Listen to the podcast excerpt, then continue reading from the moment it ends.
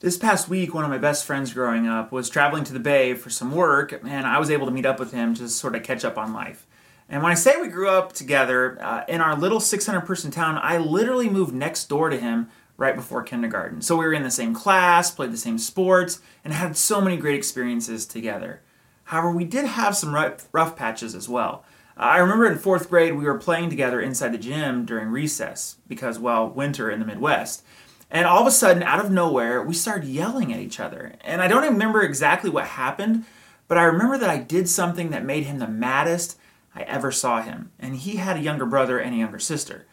I remember other classmates sort of noticing our argument and asking me what was happening, and I really wasn't too sure what to say. I remember being so confused and so surprised that things could change so quickly between best friends.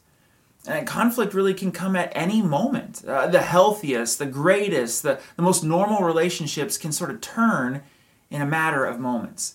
A great marriage, a great re- friendship, a, a great roommates, a, a great work relationship can become a relationship characterized by conflict in just a moment.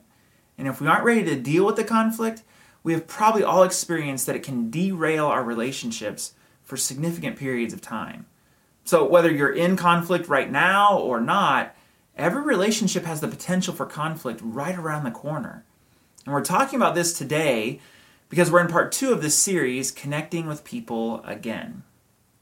And coming through this pandemic, many of us have weak connecting with people muscles. Uh, you know, those intangible mental and emotional muscles that sort of help you connect with people. Now, many of those muscles have gotten weak or sort of atrophied from not being exercised around people.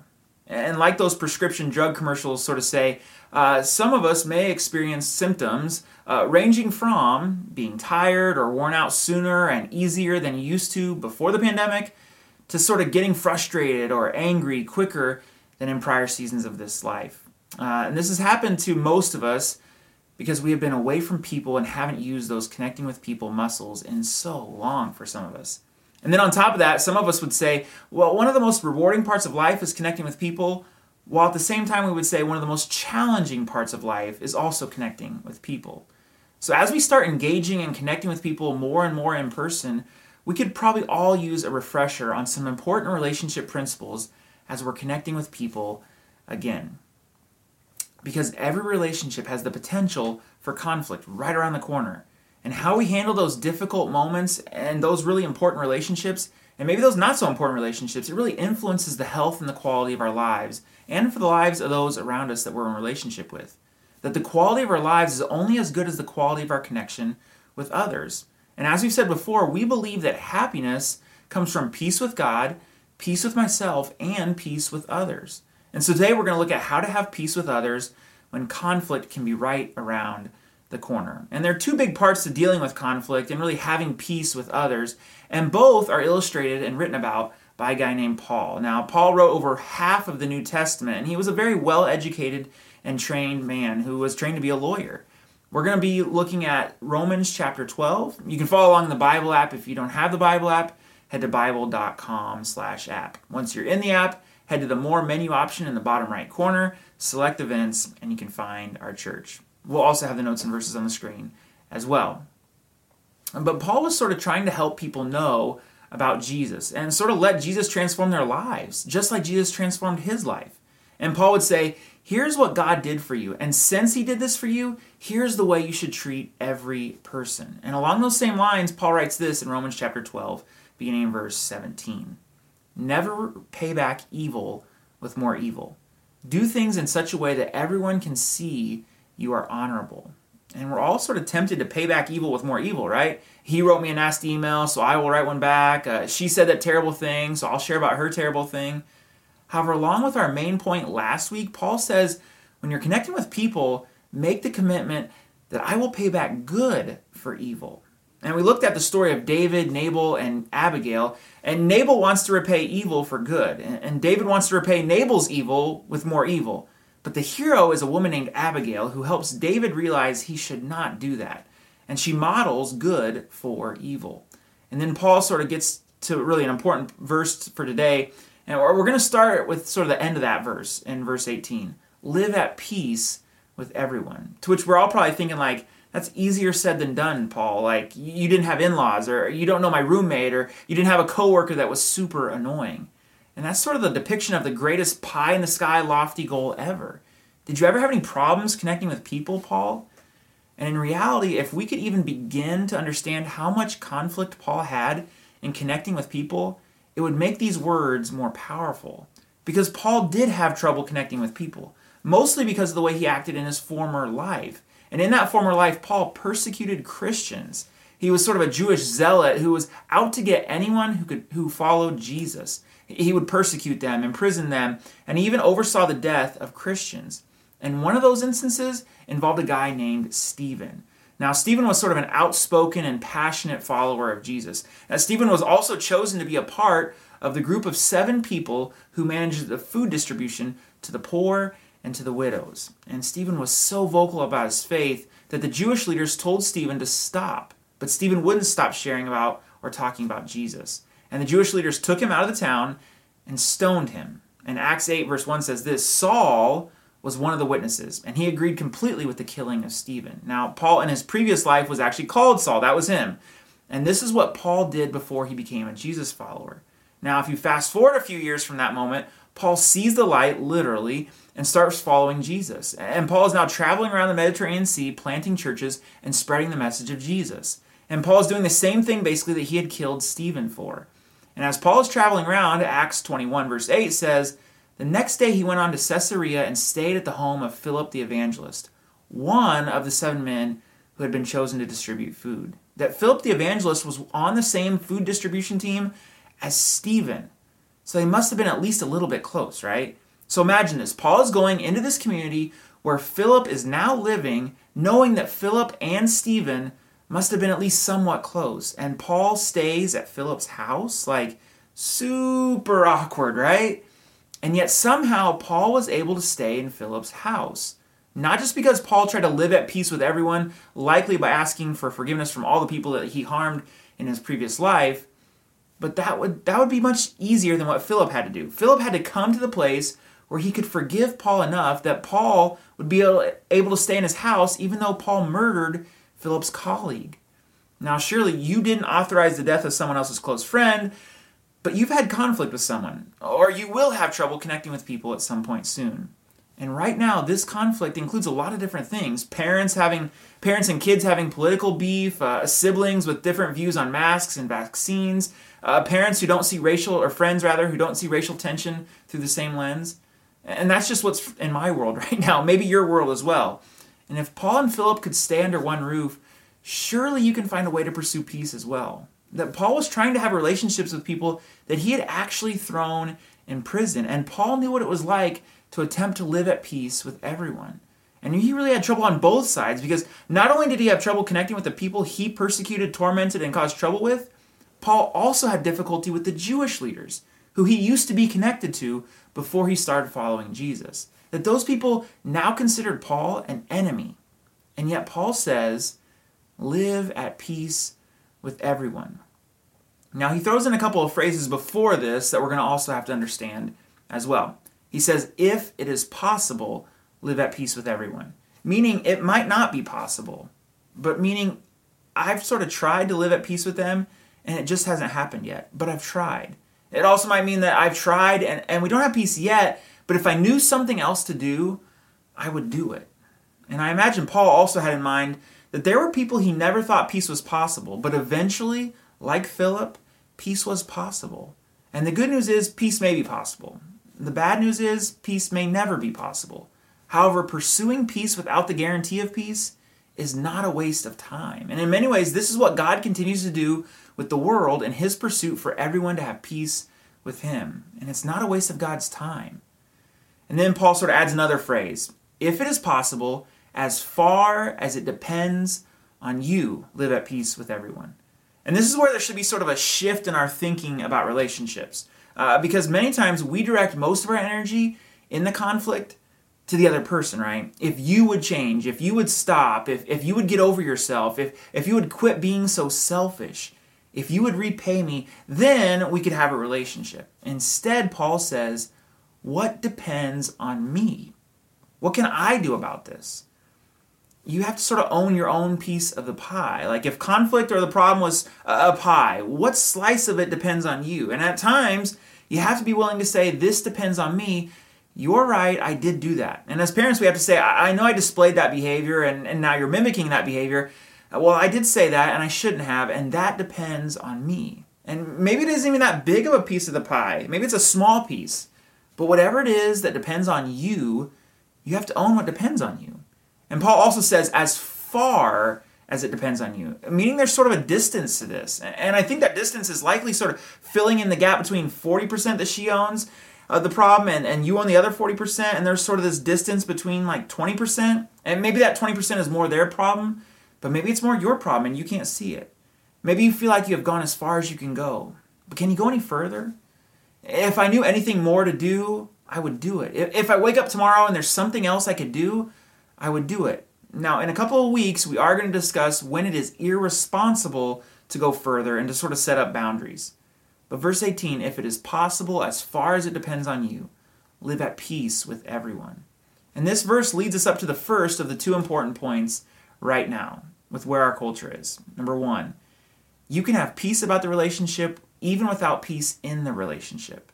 If you have a relationship that's broken, you can have peace about that relationship even if there's never peace in the relationship. If you have done all you can do, as far as it depends on you. Continuing on, verse 19. Dear friends, never take revenge. Now, revenge in your life probably doesn't look like you sort of sitting back in a back room, petting your cat, thinking about ways to ruin their life. Revenge is probably not like that for you. But because revenge is not just the external retaliation, but the internal celebration of their misfortune. Revenge is not just, I'm going to get you back. More often, revenge looks like an internal celebration of anything wrong that happens to them. He lost his job, oh no. Uh, she lost her pet, oh no. And as long as you're internally celebrating their misfortune, you don't have peace and you aren't living at peace. That revenge is robbing you of joy and contentment and satisfaction in your life. And no matter what you might think about God, He wants you to be free from that. He wants you to find peace. He says you're not going to find that by taking revenge, whether it's some kind of sort of intentional revenge or a secret, passive, silent celebration of anything that goes wrong in their life. And as long as you're celebrating their misfortune, you don't have peace. Verse 19 Dear friends, never take revenge. Leave that to the righteous anger of God. And the righteous anger of God is also called God's wrath. And this is not like some angry old man who's sort of wanting to pay someone back. This righteous anger of God is likely the consequences from sin, that sin has consequences and no one gets away with sin. Now, sin is sort of any mistreatment of someone else or any mistreatment of yourself, and God is a gracious, kind, loving Father who says, Anyone who mistreats my children will have consequences for their actions. And God cares about whatever wrong happen to you. And Paul says, leave that to God, meaning it's not your job and it's not my job. It's God's job to avenge or repay. Leave that for God. Dear friends, never take revenge. Leave that to the righteous anger of God. For the scriptures say, I will take revenge. I will pay them back, says the Lord. That basically God says, This is my job, and your job is just to trust me. And if we did that, our attitude toward the other person might change, and our hearts might change as well. Because Paul goes on to say this in verse 20 Instead, if your enemies are hungry, feed them. Now, how would you know if they're hungry? Because you've tried to see from their perspective, which leads us to the second main point today. These verses drive empathy, which we're going to talk a little bit more in a second. Verse 20 Instead, if your enemies are hungry, feed them. If they are thirsty, give them something to drink. In doing this, you will heap burning coals of shame on their heads that in ancient tradition, anyone who was remorseful put burning coals on their head and they would sort of walk around in public view, and then people would say, Oh, he's repenting. Oh, he's remorseful. And when you are kind to someone who's wronged you, when you forgive someone who's taken something from you, when you bless someone who's cursed you, it's like you're sort of taking the burning coals and you're throwing it onto their head. In other words, when you are empathetic and loving to those people, you are leading him or her to the place of repentance, sorrow, or remorse where you want him or her to be, right? And isn't this exactly what God has done for us? And Paul would say this earlier in his letter. He would say in verse uh, 4 of chapter 12, 2, Don't you see how wonderfully kind, tolerant, and patient God is with you? Doesn't this mean nothing to you? Can't you see that his kindness is intended to turn you from your sin? Isn't it his loving, gentle, kind way that woos people to him and to repentance? And if it's true that you were led back through kindness, then wouldn't it be good for you to lead someone else that way as well? This is what Jesus did on the cross, the ultimate picture of empathy and kindness. And then Paul wraps it up with this in verse 21 Don't let evil conquer you, but conquer evil by doing good. Have you ever let conflict or, or someone overcome you, someone wrong you, and it sort of overcame you? Don't let conflict overcome you and steal peace from you. Instead of thinking about revenge, be empathetic, Paul would say. And that doesn't mean you forget about what happened, rather, you think about it through a different lens. That empathy doesn't mean all of a sudden you're in the same place you used to be with that person. No, empathy means that you can start down the path of peace. Empathy sort of starts you down the path towards forgiveness. Empathy might be sort of that connecting with people muscle that we need most in this season. Uh, previously, we used the illustration of empathy like looking at a putt in golf. And, and if you're a golf fan or if you've ever played mini golf, uh, then you've probably seen the professional golfers, uh, or you've seen a professional golfer, or you've seen somebody take their putt seriously. You've probably seen them read their putt, and sort of standing behind the ball, trying to figure out what the ball will do when they put it towards the hole. Is it going to move a little bit left or right? Is it going uphill or slightly downhill? But the golfers who seem to be the best also walk to the other side of the hole and look at the shot from that perspective of the hole toward the ball. Now, why do they do that? Because sometimes when you get on the other side of the situation, you can see things that you couldn't see from the first perspective. Sometimes when you get on the other side, you realize it's going to do something different than you first thought. And this is what empathy is that empathy is a move that every one of us can make in every relationship. We can take the long walk around to get to the other side and to get in their shoes, to know a little bit more about their story, to understand where they are coming from. That empathy is understanding and sharing in the feelings of other people, which is further than sympathy. Sympathy is sort of just a feeling for someone else. Empathy is feeling with someone. Empathy is curious, it's not critical. Empathy is always asking questions, seeking to understand. Instead of being critical of those people, empathy wants to engage and understand those people. And instead of assuming, assuming they're wrong, empathy wonders if they might be right. As with most things in life, though, the more curious we become, the less critical we become. The more curious we become, the better questions we start asking. Questions like, what would it look like to approach those people with a sense of curiosity rather than criticism? What is it like to, to be you, to ask that question to them? And then what is it like to be on the other side of me? Uh, empathy prays prayers like, God, would you help me to see them in a way that you see them? God, would you help me to understand how you see me and how you came to earth as a move of empathy? God, would you help me to have empathy for him or for her? So, commitment number two in connecting with people again, I will take the long walk to the other person for peace. If it is possible, as far as it depends on you, live at peace with everyone. That's what empathy does. Maybe now more than ever, we need empathy in our neighborhoods, in our country, and in our world. And that's what Jesus followers are called to do as well. Not just with our people, but with all people. So, who is it for you? Who do you need to have empathy for? Who do you need to take sort of that long walk around to the other person to see things from their perspective? Who is the person that, that you want or maybe you need to have peace with? And what is the first step towards empathy and hopefully towards peace? And as we close today, and as, as, as I'm praying, I want to invite you to pray for the person that you need to have empathy for. Let me pray for us. Heavenly Father, thank you so much for Paul. Thank you for the way that you changed his life, but really that complicated his life in some ways because he had two groups of people, two sides of people that were sort of in conflict with. He was in conflict with. And yet he found a way to sort of deal with it and move forward and, and find a way to live towards peace.